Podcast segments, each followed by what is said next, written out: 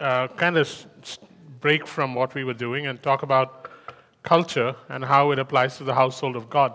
And um, this is in continuation to what we um, ended up talking about last week, so I thought we need to clarify it further. And culture, anyways, is something that the people of God must possess, and we might just focus on the household of God and then go on to other parts of our lives that the culture of uh, the king applies to.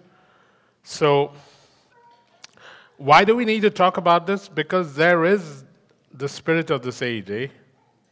There is the spirit of this age. And so, are you saying it's a demonic power or something? Let's just call it um, the prevalent nature of how things are in the world. There's a German word, Zeitgeist, which talks about this idea of the spirit that is prevalent in a place. And it begins to affect everything. It just is like um, have you seen the movie Matrix? It's like that, it's everywhere. And so, what happens is the spirit of this age uh, always tries to fit you, fits you into the mold of prevalent culture, into the mold of prevalent culture. That's, that's one of the things it does. Paul talked about it. He, instead of calling it the spirit of the age, in Colossians, he begins to talk about it as the traditions of men, the philosophies of the world, and the elemental spirits of the world. He uses the word stoicheia, which means, uh, which scholars are still debating, but basically, it, it, it is both the things that make up the prevalent culture and that which is uh, spiritual from the evil side. So it tries to fit you into the mold of prevalent culture. And what, is, what are two things that we can look at today that is so, uh, so easily identifiable in prevalent culture? One, it exalts the individual. It exalts the individual. And two, it elevates it elevates majority opinion over truth and biblical patterns.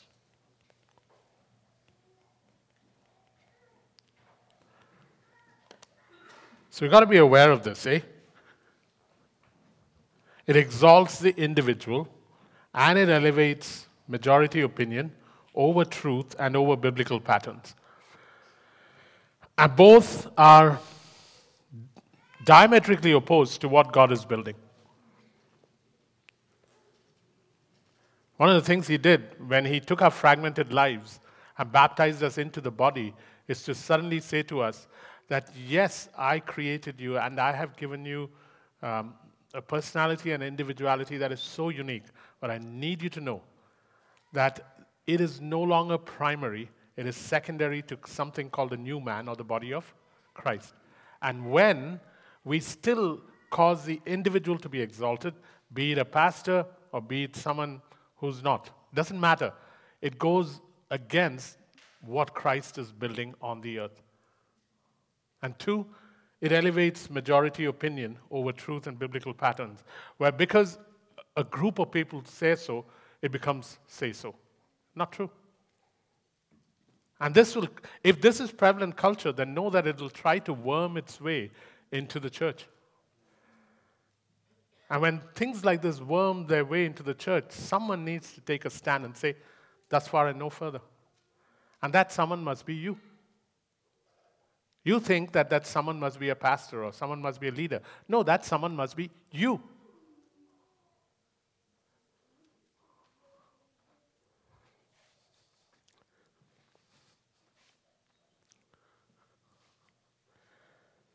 It's also a culture. The spirit of this age also castrates kingdom potency. It castrates kingdom potency. It castrates kingdom potency by valuing, by one, valuing facts over truth. Valuing facts over truth. By valuing common sense over power, as in the power of God, and valuing restraint free independence, restraint free, free independence over dependence and order.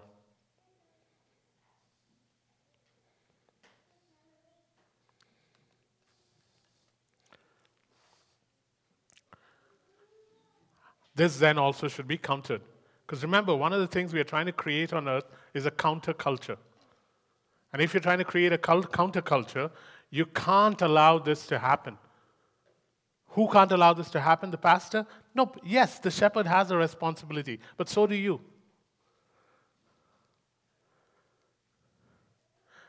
The powerful thing about culture is once culture becomes dominant, it becomes very hard to operate outside of it. Try going to Saudi Arabia and behaving as you want and see what happens. Because the culture has become the dominant culture. Therefore, you have to begin to either adjust to it or decide that this is in the place. And so, when it comes to kingdom culture, it, it castrates kingdom, the, the prevalent spirit of the age castrates kingdom potency by valuing facts over truth yeah, that might be what Jesus said, but this is the fact. And uh, you might say that Jesus does it. I haven't seen it done, and this is the fact. And so that's it. Not true. It must be opposed because it's only a matter of time before it'll undermine. Two, common sense over power.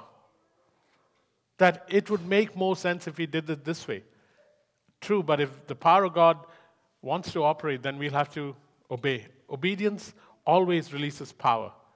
Sacrifice always provokes fire. Elijah obeyed, power showed. And then the last one is restraint free independence versus dependence and order. Restraint free independence, as in, not only do I want to be independent, it's the prevalent nature of the spirit of the world right now. I want to be independent. You can't tell me what to do and I have to be restraint free. You cannot impose anything on me. Versus dependence and order. Because right from the beginning, God is a God of order. And remember this, we said this long ago. We must be God dependent and body reliant. God dependent and body reliant. And when this is, when this rises up its ugly head, it must be stopped. Not chopped, it must be stopped.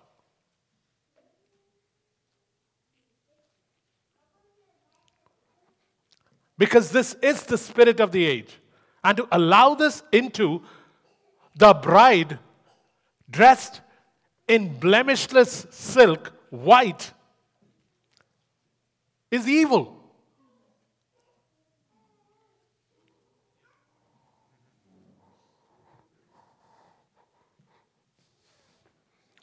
Third,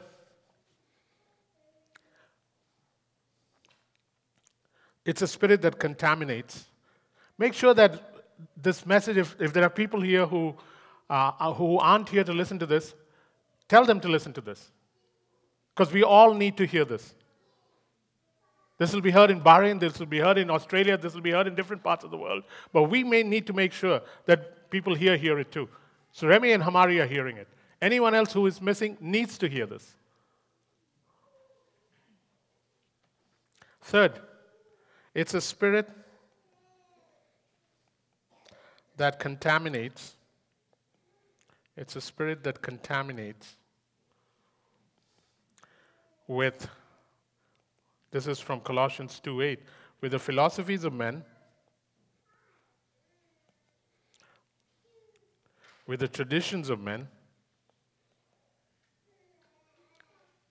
and with demonic principles. Paul says, elemental spirits of the world. These are the three prevalent things from the spirit of the age, and they must be countered. And we will fail. Sometimes our present philosophy might be warped, actually. What if what Acts 29 presently believes is warped? What if some of the things we practice are the traditions of men? But if we open ourselves up to the Holy Spirit, he will either send people or send the word, or will send um, enough truth to come out from within the body to say there's something wrong, we need to fix it.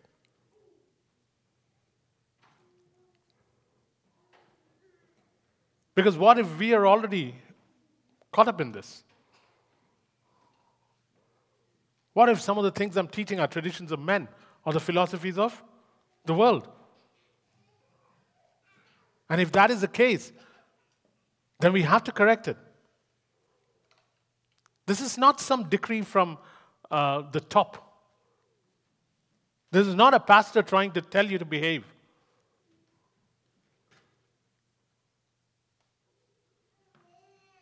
But if you want to create a counterculture, these things cannot be allowed.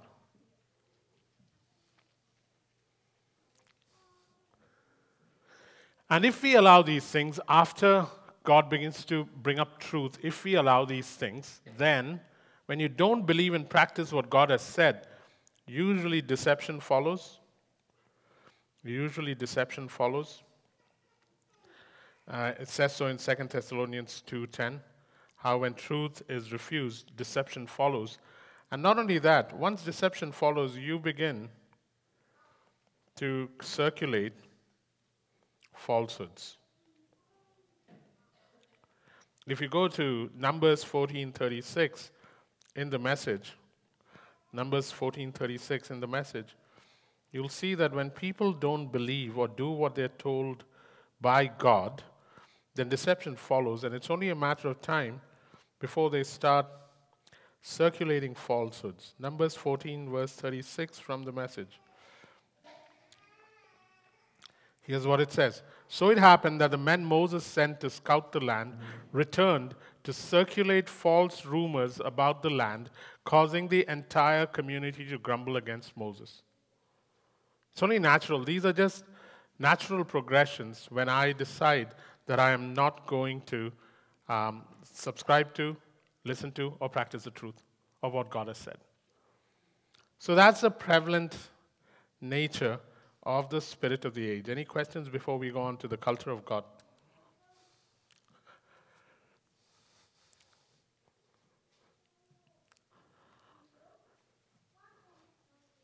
Jeremy, can I share? Where's Jeremy? Jeremy, can I share what you said when you first came to this church about the questions part? Yeah, Jeremy had come to the church and uh, she, she was wondering why people ask questions in the middle of the service. So she called a friend of hers and she said, I think it's a Canadian thing. Sorry? You called up your brother and you said uh, that this is a, it seems like a Canadian thing. They ask questions in the middle of the service. So um, till, till someone told you, no, it's not a normal thing, right? Yeah. And so all to say, why do we need to ask questions in the middle of a service? Because it is through debate, argument, discussion, and bringing up counterpoints that the truth can be settled. And so to take that away at any point is not going to be happening in this church for a long time because it, things must be challenged. Things must be challenged. Pardon? Or clarified. Things must be challenged or clarified. We'll talk about how it should be challenged and clarified. We'll talk about that. When I talk about challenge and clarify, you will see in Acts 15 how the word used in Acts 15 is, and there was a debate. But there is, a, there is an intent and a way it should be done, and we'll be talking about that today. Okay.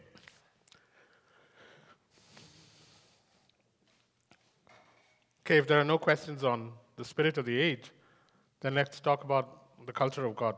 Culture, if you want to define it, is the collective mindset is the collective mindset of a people that one governs their conduct and response. Two shapes their nature and purpose. And three, births their vision.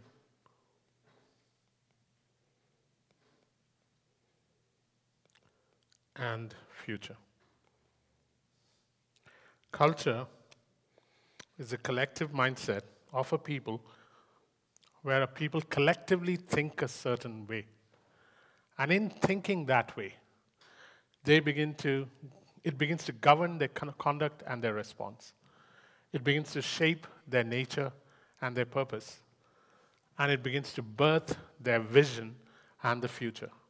That's what culture does. And so it's critical. Every church must have God culture, and then after that, have traits that are from God that are given to them to hold on to. Everything okay? Derek? Any question on this definition?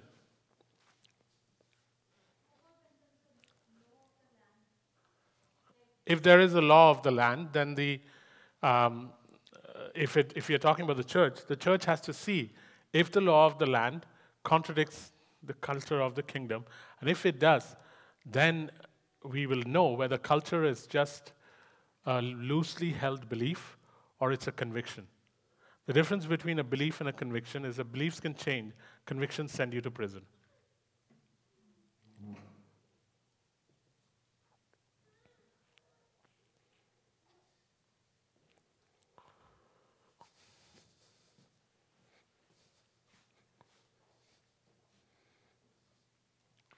People of God have a culture too. People of God have a culture. People of God have a culture. And uh, it is a collective way of thinking, a collective way of thinking like God, a collective way of thinking like God that makes God visible. A collective way of thinking like that, God that makes God visible. How you think will affect how you function. And therefore, if a people call the people of God make it their aim that their culture will be based on how God thinks,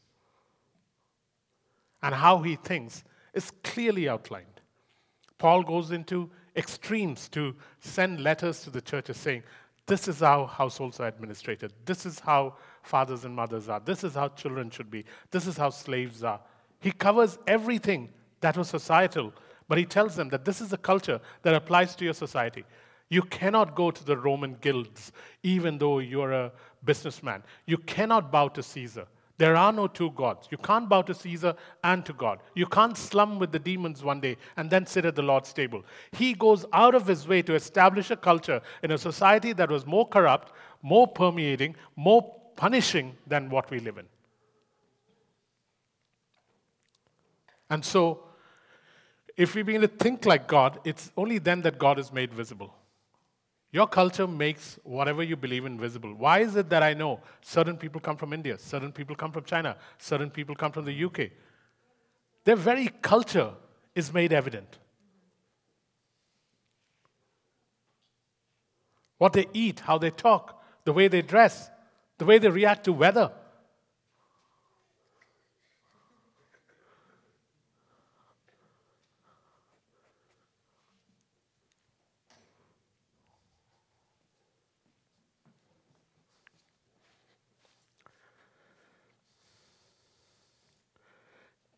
This is culture is God's way. Culture is God's way.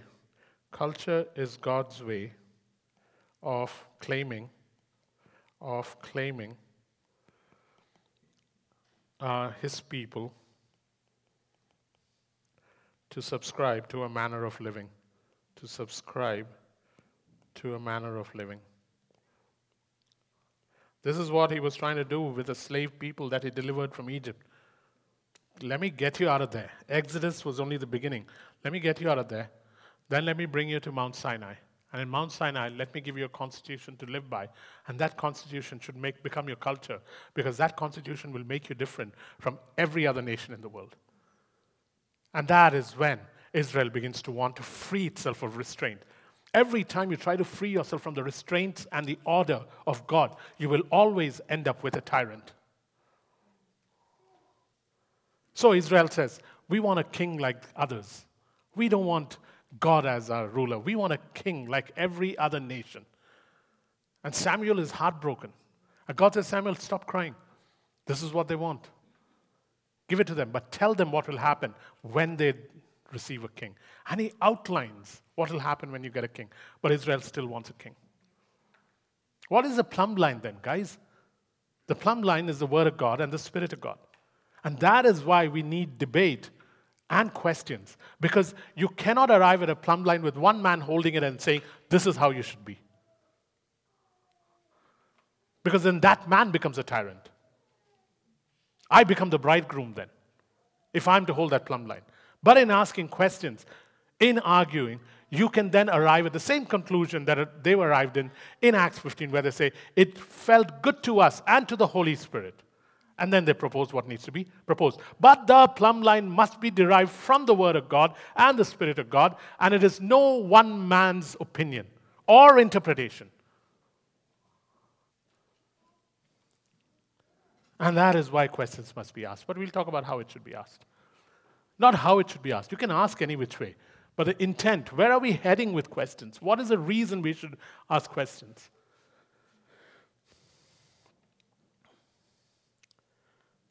There will always be an attempt, guys. There will always be an attempt to subvert culture. There will always be an attempt to subvert to subvert culture. because it changes, because it can change, because it can change the course. It can change the course of a people in one generation. So there'll always be an attempt. There'll always be an attempt. Satan will always attempt to subvert culture. In one generation, you can lose culture. Judges chapter 2, verse 10. And then there came a generation after Joshua who did not know the gods of their who did not know the God of their fathers. How in a matter of 35 to 40 years do children forget the God who brought them out of Egypt into the promised land in one generation? Or look at Daniel chapter 1, verse 3 to 6, and you see what Nebuchadnezzar did he gathered to himself about 19,000 or 20,000 young men and women of high quality from Jerusalem, and he brought them to Babylon. And he said, I will teach them the ways of Babylon. And he changed their names. These were Jewish boys and girls. And he had them eat at his table. Kosher food was abandoned. Things were served on the table that a Jew does not eat. Out of 20,000 that were carried to Israel, four refused. 19,996 succumbed. You're talking about 20,000 of the finest of Israel, of the future, compromised at Nebuchadnezzar's table, who completely indoctrinated them in the ways of Babylon. He even changed the names of Daniel, Shadrach, Meshach, and Abednego because you really don't know their real names, which is Hananiah, Mishael, and Azariah.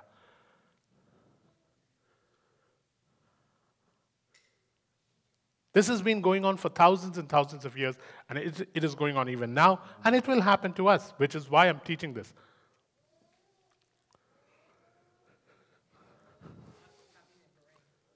Um, sometimes uh, the way it works, uh, uh, Paul put it this way in Acts chapter 20. He said, After I leave, savage wolves will come to ravish you from the outside, and some from within will rise up and cause strife. I'm appointing you as shepherds of the flock to guard the flock against the ravage.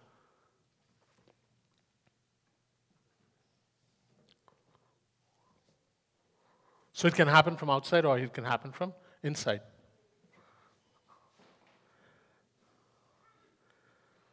When culture is, sub, uh, when culture is subverted from within or without, what happens is the church is no longer a place.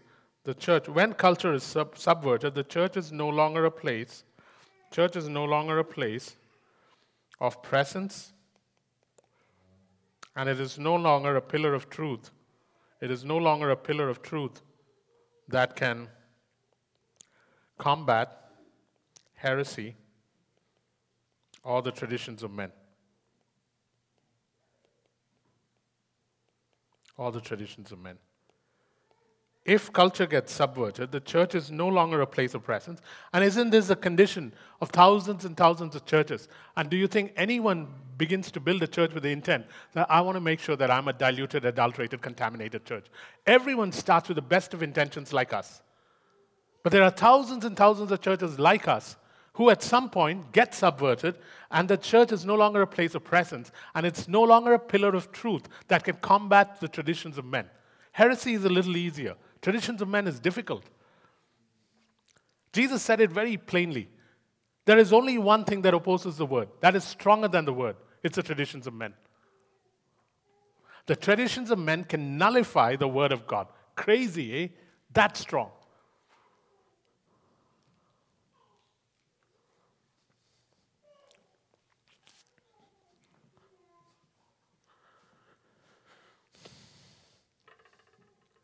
In 1 Timothy 3:15,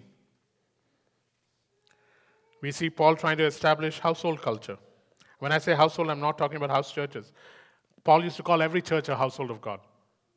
Whether it was met in the house of Herod, whether it met in the house of um, Phoebe, it didn't matter. He called them households. If you go to 1 Timothy 3.15, 1 Timothy 3.15, reading from the NIV, 1 Timothy 3.15, it says there, although, starting at verse 14, although I, come, I hope to come to you soon, I'm writing you these instructions so that if I am delayed, you will know how people ought to. It's not even how, pe- how people, I suggest, should. How people ought to. There is order. It's not a suggestion. God doesn't make suggestions.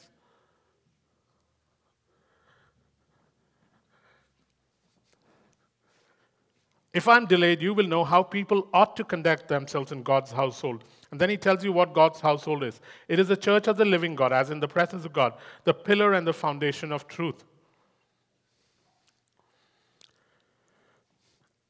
And so, when you read the preceding uh, passages that Paul writes to Timothy with regard to how he needs to set up the household, you'll find that some of the things that come with a culture of a household or a church, culture of a household, Paul defines in four broad categories. One is identity, the second one is relationships, the third one is authority, the fourth one is responsibility. Identity, relationships, authority, responsibilities. These are the four different things that culture affects identity, relationship, authority, responsibility. Culture affects all of this. What is our identity as a church? How do relationships function? And what when relationships break? What when relationships go wrong? What when relationships need to be fixed? Authority. How should authority be exerted? How is it exerted wrongly? If it is exerted wrongly, what do you do? And if authority is actually immoral or irresponsible, what should you do? And finally, responsibilities. What is our responsibility? All this is affected by culture.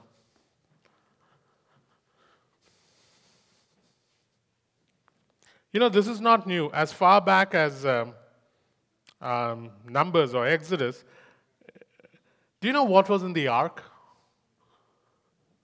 Do you know what, what was in the ark? You had the ark. The ark was made of wood, it was covered with gold. On top was a cover. On the top of the cover was two angels with their wings held out. It was called the mercy seat, and the glory of God would literally dwell between the two angels and where the mercy seat was. And the ark was laid with gold. So we know the ark was the presence of God. What else was in the ark? Tablets. So you had the Ten Commandments, the tablets that were placed inside the ark. Why were the tablets placed in the, inside the ark? It was to show future generations that this is the moral excellence or the truth of God. It seemed like laws that had to be followed, and Jesus completely changed it. You may have heard it said that you should not murder. I say to you that do not even be angry. You may have heard it said that do not commit adultery. I say to you that you should not even look with lust at somebody. You may have heard it said that it's an eye for an eye and a tooth for a tooth. I say to you that if your neighbor slaps you on one cheek, give him the other cheek. He just ups the ante because he wants to show through the Old Testament that there is a moral excellence that I expect because I am your God. The tablets were supposed to display for generations this is who I am. It was the excellence of God. What else was there in the ark? Manna, manna and Aaron's rod, Aaron's staff. You read about it in Hebrews chapter 9, verse 3 to 5. Paul is talking about the earthly, earthly sanctuary, and he begins to describe it. Manna, what is manna? Deuteronomy 8 3. Why did he give manna?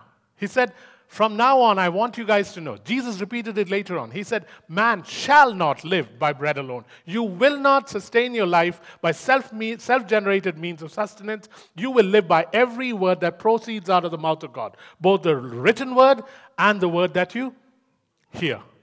That this was the only way you were supposed to live. And he said, I humbled you. As in, I want you to come to a place where you let go of any means of operation except the word that proceeds from the mouth of God, be it from the written word or be it from the Holy Spirit when He speaks to us. These are the things that a church must be built on. Paul is talking about it in Hebrews chapter 9, and he says, There is a heavenly sanctuary, but let me talk about the earthly sanctuary first and the contents of the ark. And then what was the last one? Aaron's staff. Why did he put Aaron's staff in the um, uh, ark? Because there came a time when there was a lot of grumbling and murmuring, disorder, confusion, and Korah came with 250 other leaders of the community and said, What makes you think that you are better? We are going to do it our way. And God says to Moses, Get me the 12 staffs of the 12 leaders of the tribes. Bring them to me.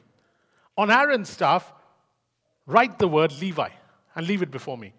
Whichever staff blossoms, that staff will lead from now on. The next day, Aaron's staff blossoms. Korah and his men were destroyed. And God says to Moses, Take this staff, put it in the ark, so that it will be a reminder to all of Israel that there will not be grumbling and rebellion in the ranks of the congregation. There was order that was established. Then, in terms of the congregation in the wilderness, and today, in the congregation of Christ. So, this is not something new. This has been going on for the last 4,000 years. Both the human problems and God's solution have been consistent, unfortunately.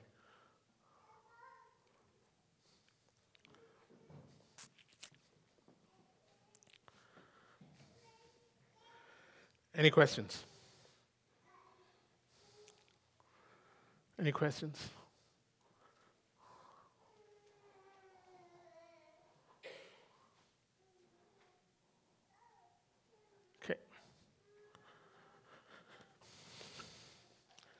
The stronger the stronger the stronger the permeation of culture, the stronger the permeation of culture through a people, the stronger the permeation of culture through a people, the easier it is to move in one mindedness. The easier it is to move in one mindedness.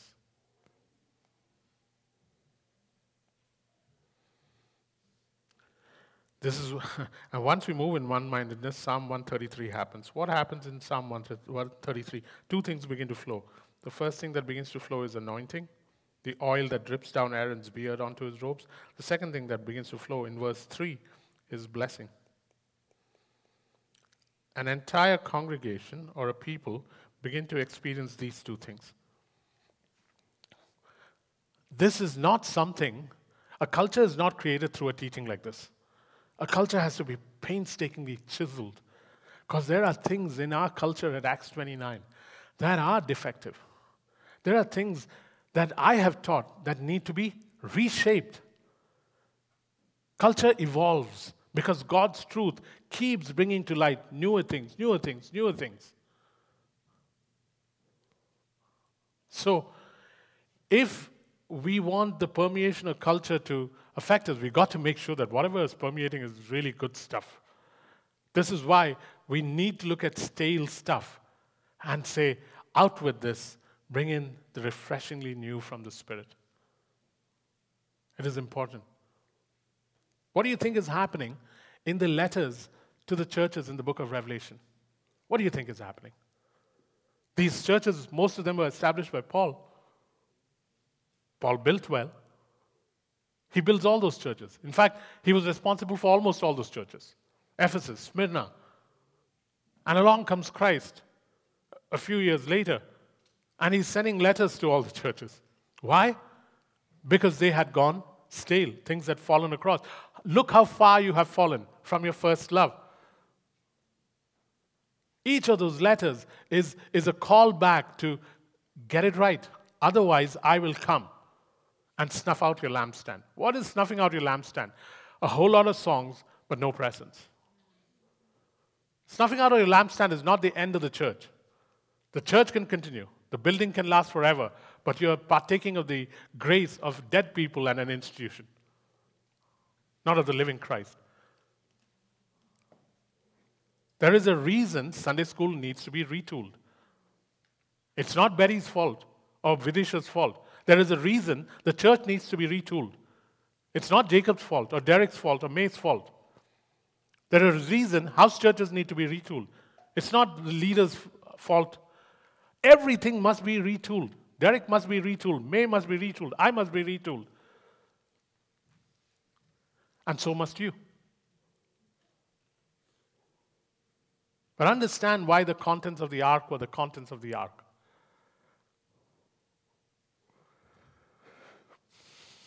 And if it permeates, then look at the beautiful thing that happens, and everybody benefits.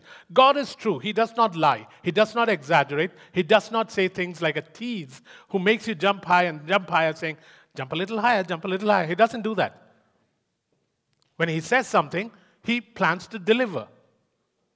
In which case, He's saying that if you begin to operate by the way I think, then here's what I'll do for you you will be able to move in one mindedness. And the moment one mindedness happens, two things begin to flow anointing, as in the anointing of the Spirit, and blessings. And who benefits? Everybody.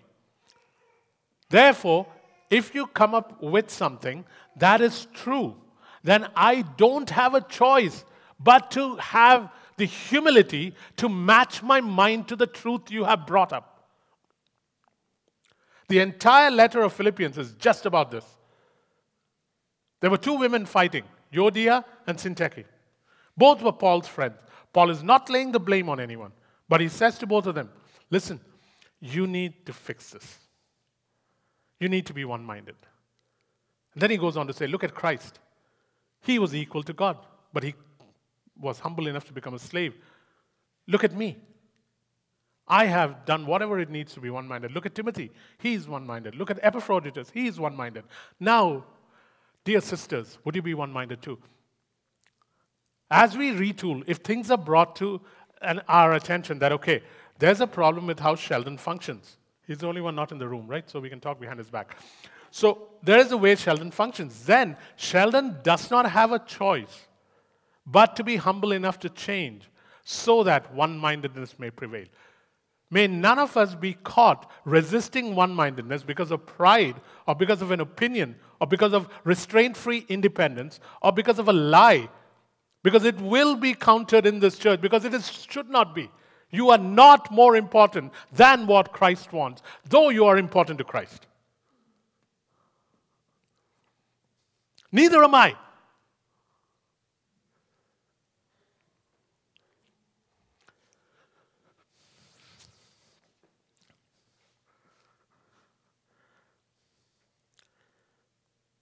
everything radiates from, everything radiates, everything radiates from God crafted. Everything must radiate, or everything radiates from God crafted, biblical ways of collective thinking.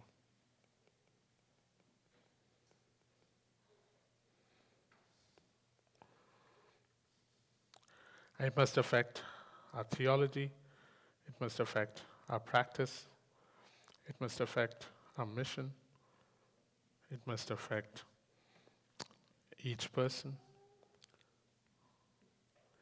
Because God is creating a royal priesthood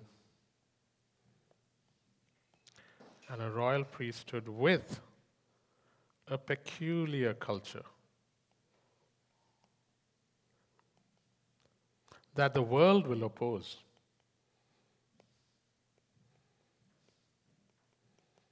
Part of the reason we are not hated by the world and Jesus' words are not true for us is perhaps because our culture is not completely counter to the world. Jesus said it this way If you begin to follow me and my words abide in you, and you begin to follow my words, I want you to know that you will be hated by the world. Probably there's a, we're not countercultural enough.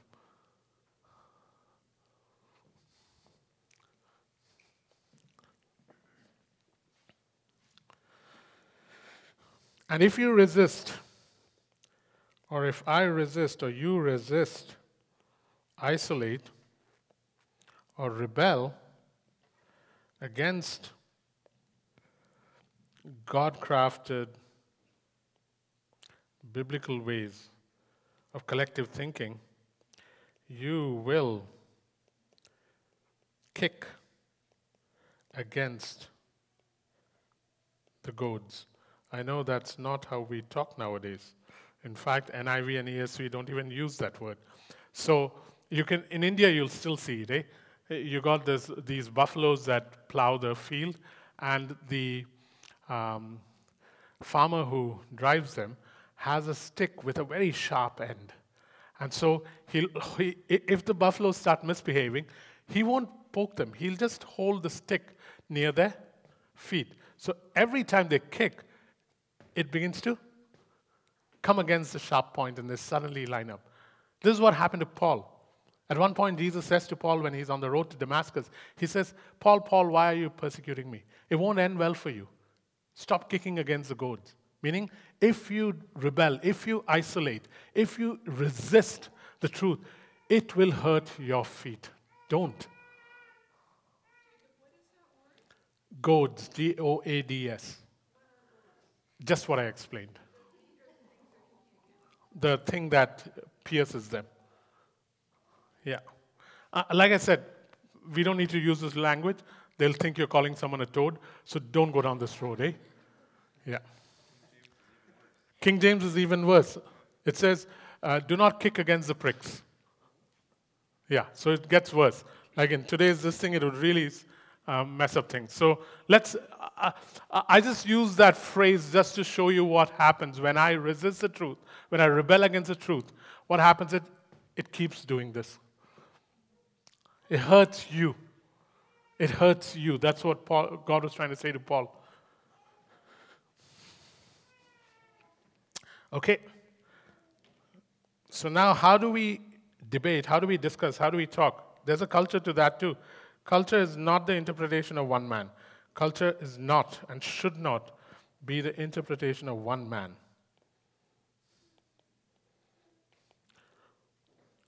Of one man trying to promote a doctrine, trying to promote a doc, doc, trying to promote a doctrine.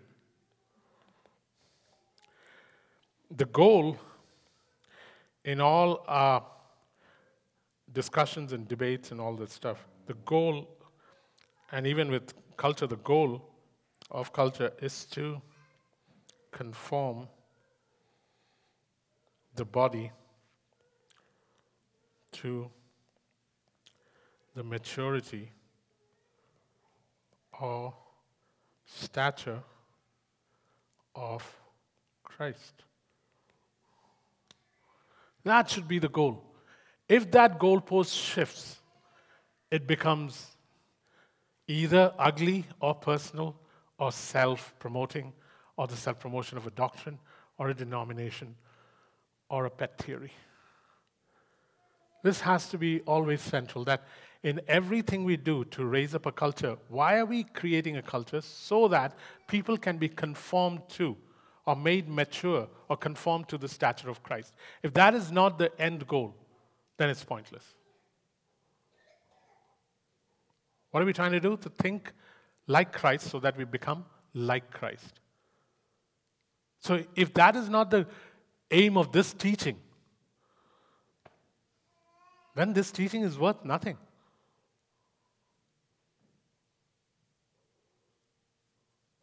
And so, this is why, because it can't be one man's interpretation, because it can't be the promotion of some particular doctrine, culture must evolve.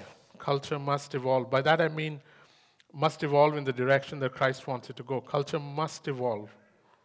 It must stand, it must stand the test of debate, questioning, discussions.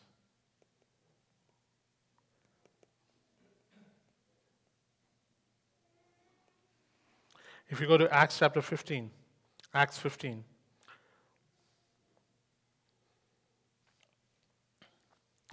Verse 6 and 7.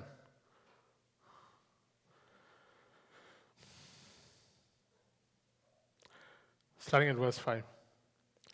Then some of the believers who belonged to the party of the Pharisees stood up and said, The Gentiles must be circumcised and required to keep the law of Moses. The apostles and the elders met to consider this question. After much discussion, Peter got up and addressed them. Brothers, you know that some time ago God made a choice among you that the Gentiles might hear from the lips from my lips the message of the gospel and believe. God, who knows the heart, showed that He accepted them by giving the Holy Spirit to them. There was a debate or a discussion. If you go to the ESV, it says, um, Acts 15, verse 7, after, and after there had been much debate, Peter stood up and said to them, this was right off the bat, eh? And so there must be discussion and debate. Otherwise, what happens is it is possible for one man's interpretation to rule the roost. And some of the debates have to be one on one because we really want to know what scriptures say. Some of the debates have to be open so that others hear and begin to think. Christians must be thinking people.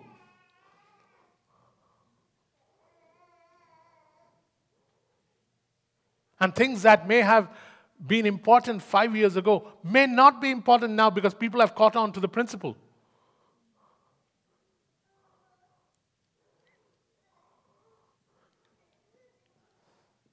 Forms can change once the principle is caught.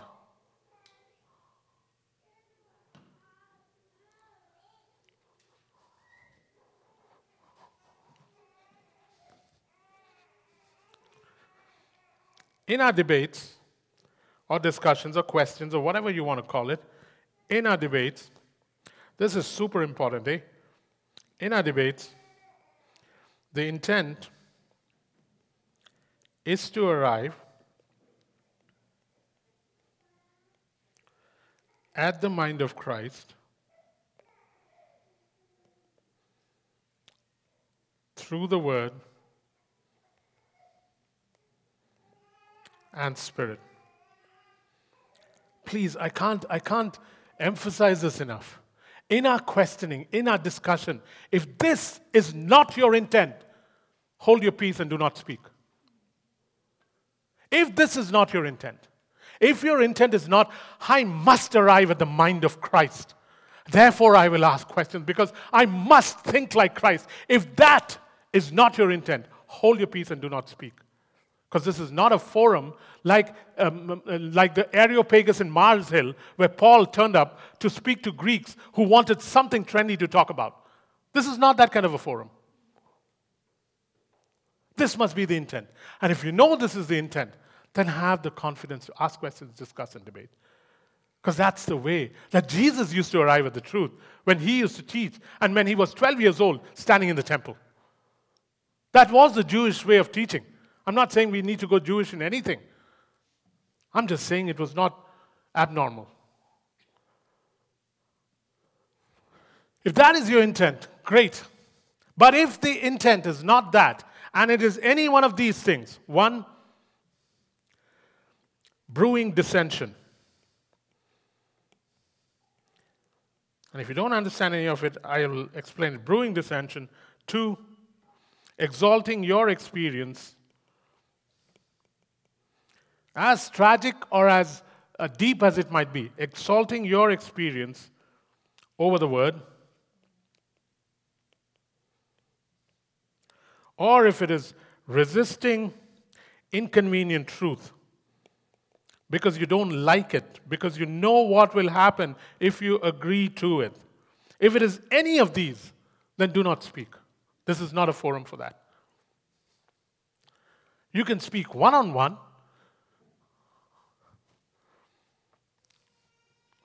I appreciated the questions that Vivian asked last Sunday. They came from a place where she wanted to know things. Questions must be asked, but the intent should be to arrive at the mind of Christ. But if the intent is brewing dissension, or if the intent is exalting my own experience over the word, saying, no, no, but this is true, this is what I have experienced. Well, Jacob, it might be your experience, but it's anecdotal and it does not match up with the word or does not confirm with the word, then, Jacob, please hold your experience. Not important.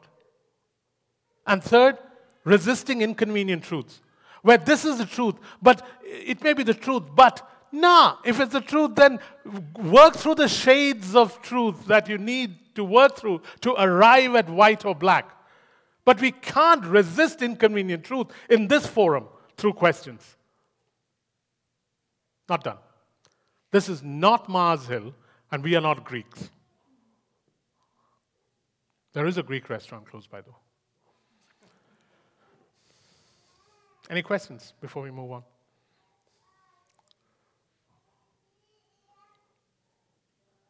Any questions? Yep.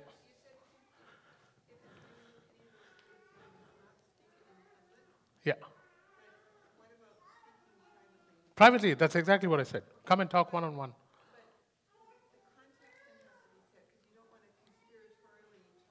Yeah, I mean, that, uh, guys, there have been times where I know that I have been discussed over lunch in certain homes.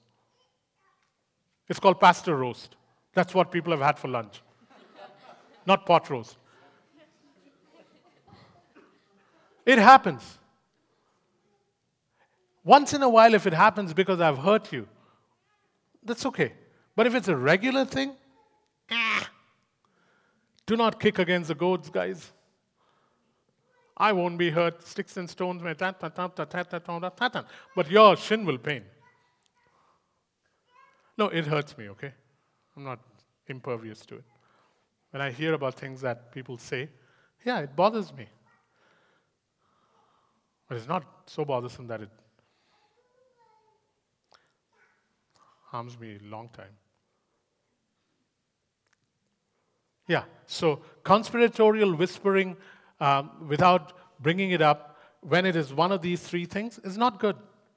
You will kick against the goads. We'll talk about how do we deal with then leaders that are not functioning well. What if Jacob is being a jerk? What do we do then? There's culture for that too.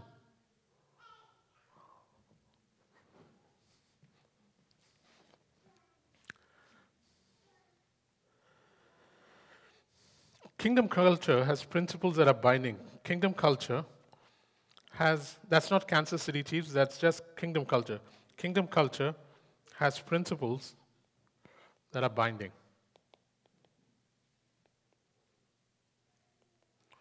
When skirted or compromised, when skirted or compromised,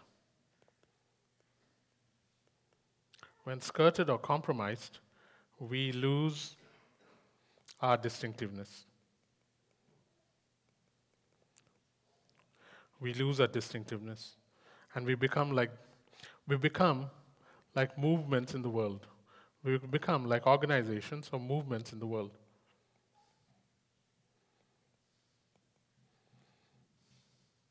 So these are binding principles. These are not suggestions. These are not things that we can skirt around. I've seen people better than me, pastors that are uh, more, more, more popular, more prominent, more powerful, more truthful than me, skirt these principles to their demise.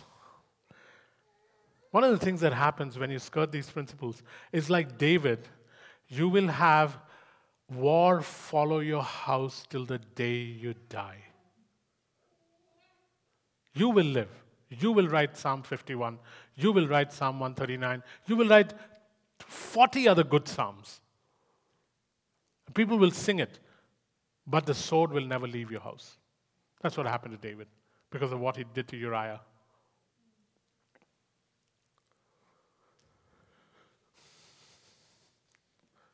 These are binding.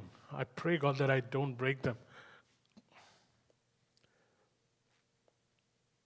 The other thing is, guys, when I teach this, it is very easy to think, but what about this? What about that? What about this? The reason we are teaching is so that the this and the that and the that that you are thinking about can be addressed.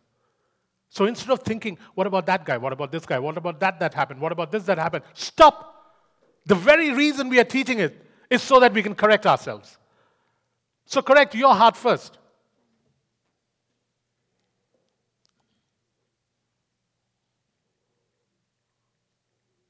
You think after teaching this, if I don't do this, you think I won't be judged? I'll be judged harsher than you, man. James chapter 3, verse 1.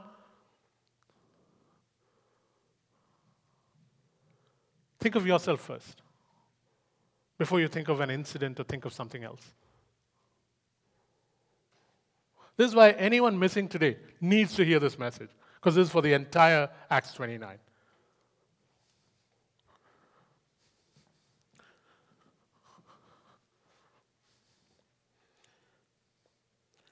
Okay, so here are the principles that we need to apply. Apply these principles. What when a brother sins against you? Should a brother sin against you? Should a brother or a sister sin against you? What do we do? Let's go to Matthew 18, 15 to 17. Matthew 18, 15 to 17.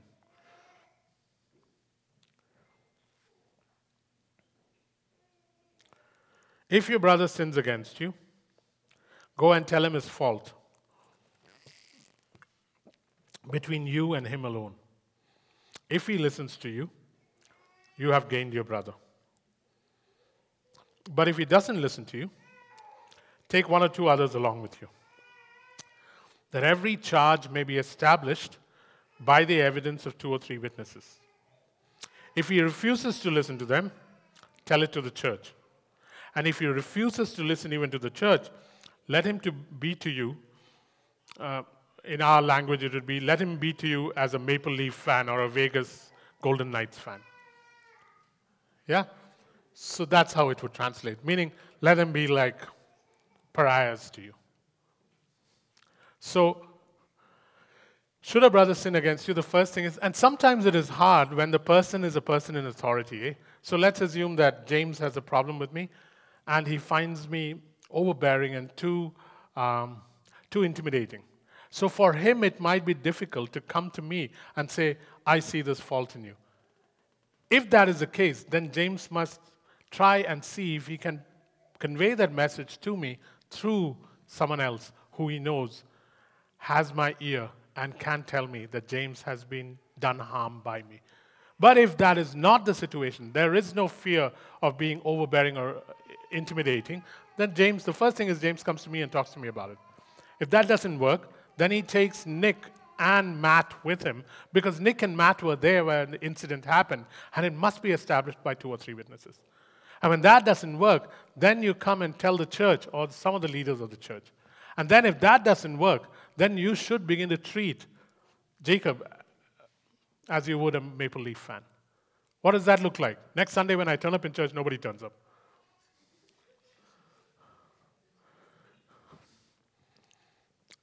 Please come.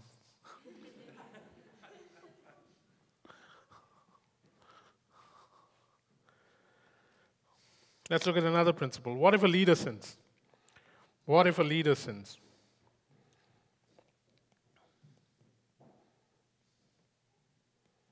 What if a leader sins?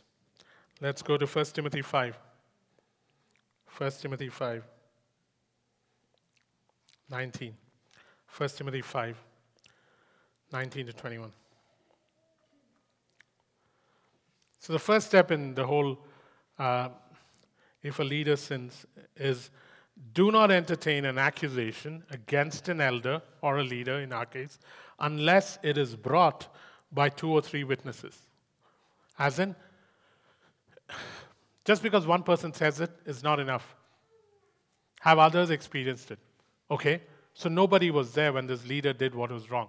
Well, then, has the, have you noticed the same thing happening with, um, say, I did harm to Mark, and Mark is just by himself. There was no one around him when I did harm to him. So now what does he do? It cannot be entertained. So he finds out that Jagan went through the same experience, and that Nick went through the same experience. Now something can be established by two or three witnesses. That Jacob has this con- consistent pattern of doing this. So that's the first step. And if you don't like this, it is binding. It has nothing to do with Acts 29.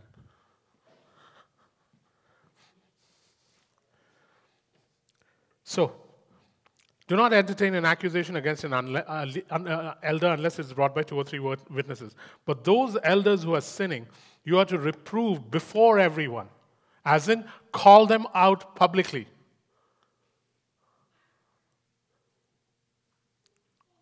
This is what most churches avoid. They send you off to Dubai or to uh, China for six months, uh, and nobody knows what you really did here. Reprove them publicly.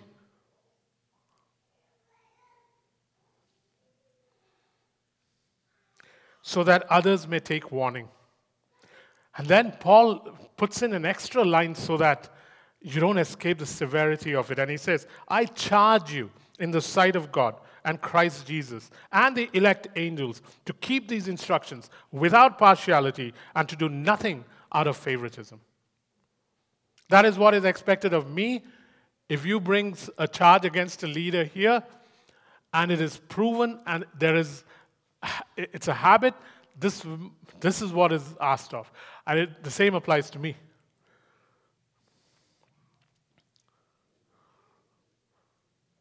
These are binding. This is part of culture. Let's look at another. How about um, if wholesome, straightforward teaching is con- contradicted? What if wholesome, straightforward teaching, teaching, as in there's no Greek and Hebrew necessary, straightforward teaching, what if it's being taught and uh, it's being um, it's being contradicted. What happens then? Let's go to 1 Timothy 3. 1 Timothy 3, 3 to 6.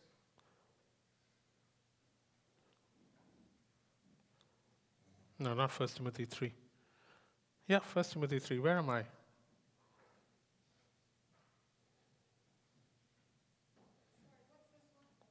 This is what if people don't listen to wholesome teaching? They want to contradict wholesome teaching.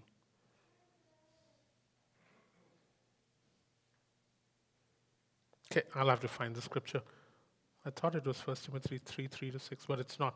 Okay, on the other hand, guys, since we are talking about leaders and talking about brothers who offend us, what about following Hebrews 13, 17. And this is a, if you're, if you're not leading a house church or something in this church, uh, how, is this your attitude? Hebrews 13. Hebrews 13.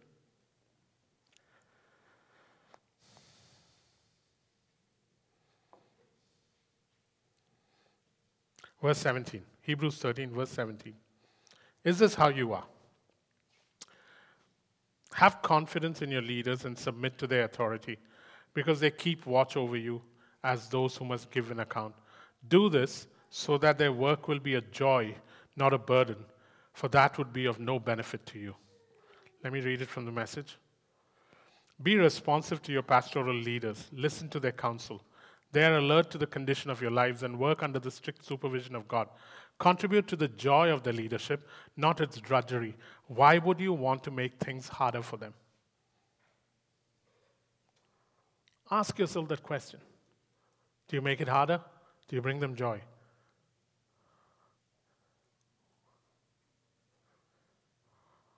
Because as much as the leaders are responsible, our responsibility is also there.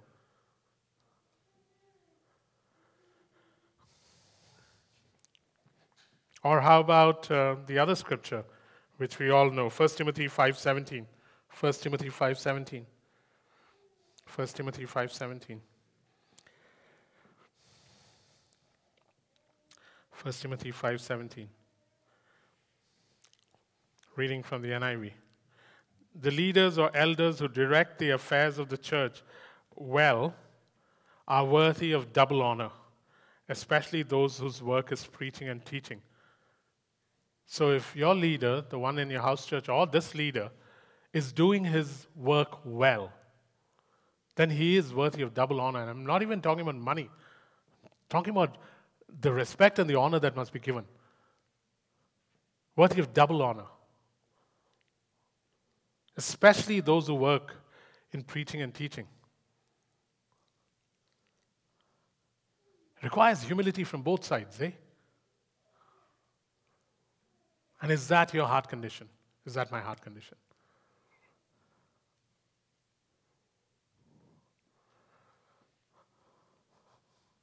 And you thought the kingdom of God had no culture. My God, He's got a constitution full of how households must be administrated. And then, if those, there are those that are floundering, go to Jude. And we'll end with that and go to something else. Jude. Jude 1 17.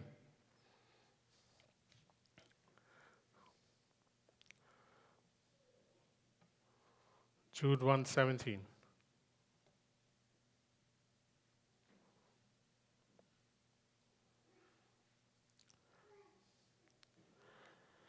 But remember, dear friends, reading from the message, that the apostles of our Master Jesus Christ told us this would happen. In the last days, days, there will be people who don't take these things seriously anymore.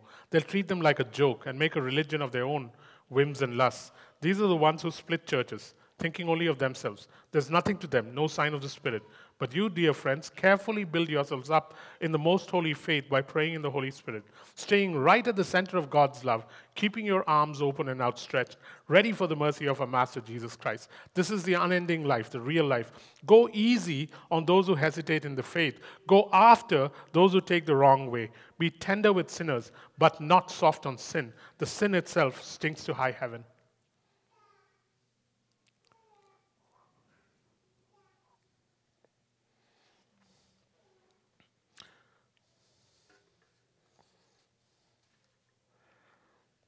Hopefully, I'll be back next Sunday to continue with this. But um, two of the things I wanted to talk about is what must we expect of shepherds and why do we need shepherds? What must we expect of shepherds and why do we need shepherds? I wanted to read a certain passage. Go to Numbers 11. Numbers 11. Why do we need shepherds? Numbers 11.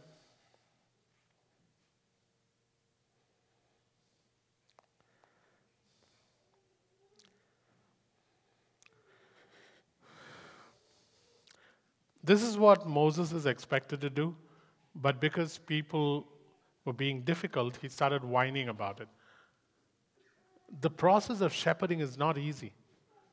As wonderful as this church is, and I know I've said that many, many, many times, and I mean it. And sometimes thinking of it makes me weep, especially during Christmas. But and it's coming soon. But but but here's what is expected of a shepherd, and you can read Ezekiel 34 and it'll say it again. But Moses started whining because it was getting really difficult for him. Let me read it from the NIV. Moses heard the people of every family wailing at the entrance to their, tes- uh, to, the, uh, to their tents. The Lord became exceedingly angry, and Moses was troubled. He, Moses asked the Lord, Why have you brought this trouble on your servant? What have I done to displease you that you put the burden of all these people on me? Did I conceive all these people? Did I give them birth? Why do you tell them to carry me in my arms as a nurse carries an infant to the land you promised on oath to their ancestors. Where can I get meat for all these people? They keep wailing to me, Give us meat to eat. I cannot carry all these people by myself. The burden is too heavy for me. If this is how you're going to treat me, please go ahead and kill me. If I have found favor in your eyes, do not let me face my own ruin. That's when he's whining. Now let's turn it to the positive. Okay? This is what a shepherd, be it in a house church with two people or in a church with 50 people, is supposed to do. Here's what they're supposed to do I conceived these people, I gave them birth. I will carry them in my arms as a nurse carries an infant to the land that you have promised them. I will find meat to feed all these people. When they wail, I'll find meat. I will carry these people by myself. The burden may be heavy, but I will continue going through it. Give me life so that I may continue with this. This is what you do with your children. Moses was whining because it got difficult. My hope is that every person in this church at some point will become a shepherd.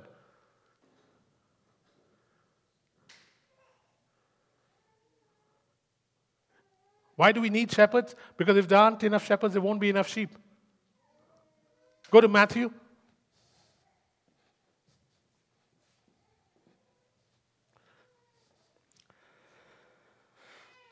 Go to Matthew um, 9 35 to 38. Matthew 9 35 to 38. Matthew 9 35 to 38.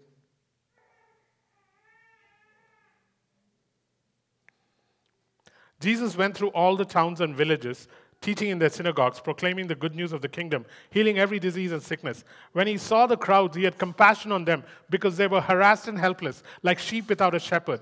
Then he said to his disciples, The harvest is plentiful, but the workers are f- uh, few. Ask the Lord of the harvest, therefore, to send out workers into his harvest field. What was he praying?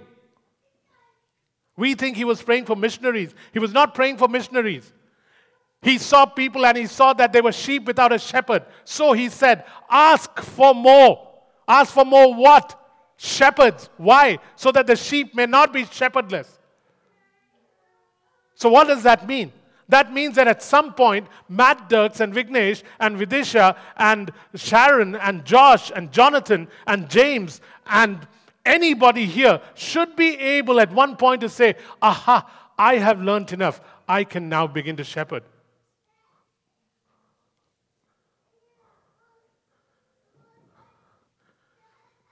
But there are binding rules, there is order, without it, it doesn't happen. That is what the harvest is requiring.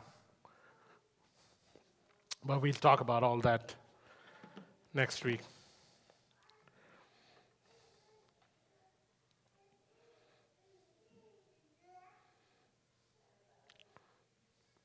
In Ezekiel 34, it says, Shepherds bind the injured. Shepherds. Shepherds bind the injured. Shepherds carry the young.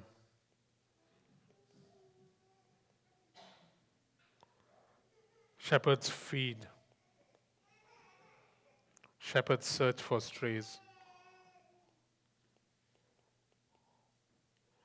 Shepherds lay down their lives.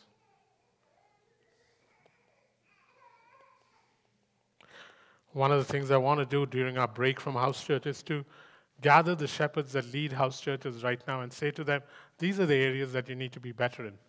These are the areas that you need to pull up your socks in so that everybody has an experience next year of more of the Father through you than less of the Father through you. That's the intent. But these are some of the things shepherds do. The strange thing is, this is not advertised. Nobody is going around, Jane is not going around, or um, I'm not going around saying, This is what I did. So let me be foolish, like Paul said in uh, 2 Corinthians 12. There are people in this church who WhatsApp Heidi and me at any time in the night 3 o'clock, 4 o'clock. It doesn't matter which country I am or Heidi is. 2 o'clock. And either she or I will get up then and pray for that person. And this is not just one. I'm talking about this church. I'm not even talking about Bahrain or some other place.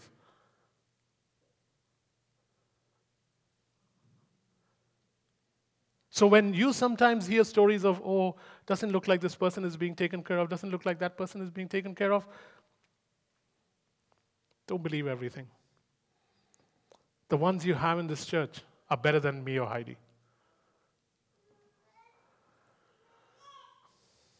And they will be better coming January 2024. They'll pour themselves out even more.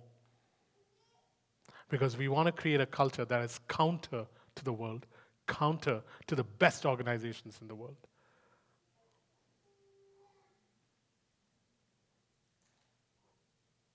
The strange thing is, some of you are already shepherds who can function really well. But if you are restraint free, independent shepherds, you ain't a real shepherd. You're a hireling.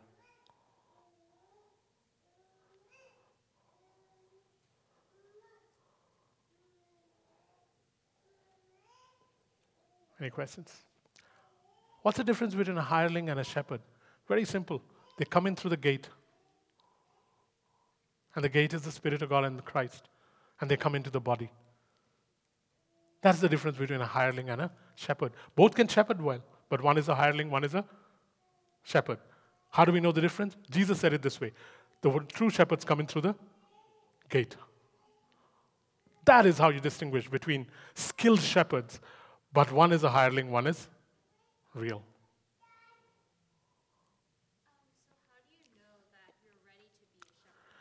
Uh, how do you know you're ready to be a shepherd?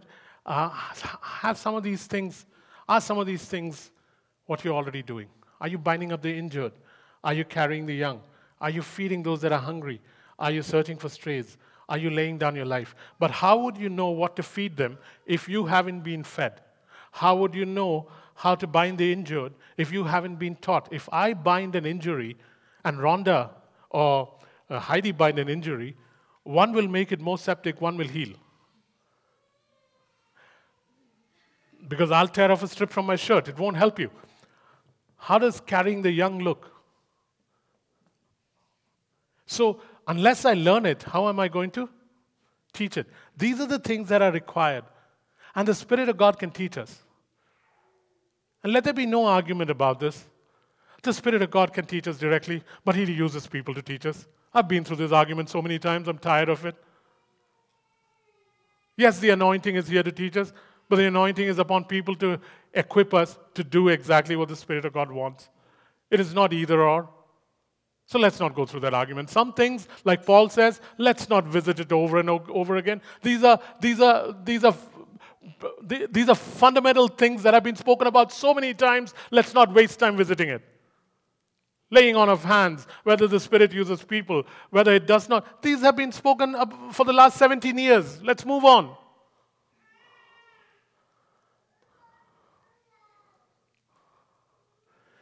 But that's the way we do it. And so, one, one should begin doing that anyways. One should have a desire to do it. Why? Because we want to be like our great shepherd. And then, when you learn to do this and you show yourself faithful, first with one or two sheep, and then with 50, and then with 100, and when you begin to lay down your life to go after that one sheep that has strayed, oh my God, you look like Christ. And during this process, guys, you will find a lot of defects and faults with the shepherds in this church. But I pray that every six months you will see them getting better. That every six months they will get better. And if they don't get better, then there's a problem. But then the same requirement is off you, right? If you're not a shepherd today, then the same requirement is off you. You must get better too. Let's pray. Jesus loved teaching on culture. You are a straight God. I love your straightness. You're not a God who suggests things. You are trying to create a kingdom. Kingdoms on earth, my God, they know how to make things work. Their kings are tyrants. You are benevolent. And yet, the word Lord actually comes from a Greek word kyrios, which means absolute sovereign and almost tyrannical, yet you are not. So we move from the idea of king to Lord right now because we are not too used to kings. We don't know how that works. But we know masters. We know bosses that lay down a line saying, This is how this company works. We look at what you have spoken, what the word says, and you're laying down lines saying, I am wanting to create a counterculture with you. These are the things that I have established for that. Walk in them. It is not a suggestion, Jacob. You cannot mess around with this. So I take it to heart, oh God. I pray, Father, that I might not compromise your word to save someone's backside or to save mine own. That even after teaching like this, with this kind of strength that I'm teaching with, that I will also have the humility to say, Yeah, you're right, I'm wrong. Only you can do that, Father, because we as humans, sometimes our hearts are deceptive and proud. But Father, give us a new boldness in this church. Give a newness to the leaders in this church, the present shepherds.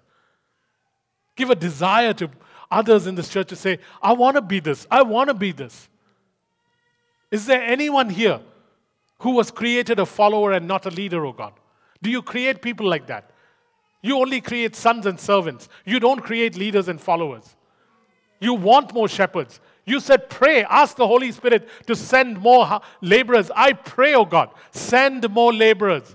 Raise from this church more shepherds. If there aren't enough shepherds, there can't be more sheep. And Father, to the ones that have the ability of shepherds but are not entering through the gate, Father, show them that they are hirelings and they will never qualify for shepherding unless they enter through the gate. If not in this church, then in some other church. Father, I thank you for the fire that you're putting in our belly to establish a culture that measures up to the plumb line of Christ. Nothing less. You deserve this, oh God. This is your bride. We cannot costume her in anything but what you have prescribed. She's too pure. You're waiting for her to be blemishless. Oh God, we come saying, please make us better. By January, let my heart be more compassionate, more shepherd like. Let hearts of the leaders here become hearts that pour out and do what Ezekiel 34 asks. This is my cry, Abba, for this church, for your sake, for the sake of the people here, for the sake of the leaders. Grant it, Father. We thank you. In Jesus' name, amen. Cool, guys. If you need prayer, as usual, people will pray with you. And God is here. And as usual, God will answer. Yeah. I'll see you next week. I hope to make it back by Sunday.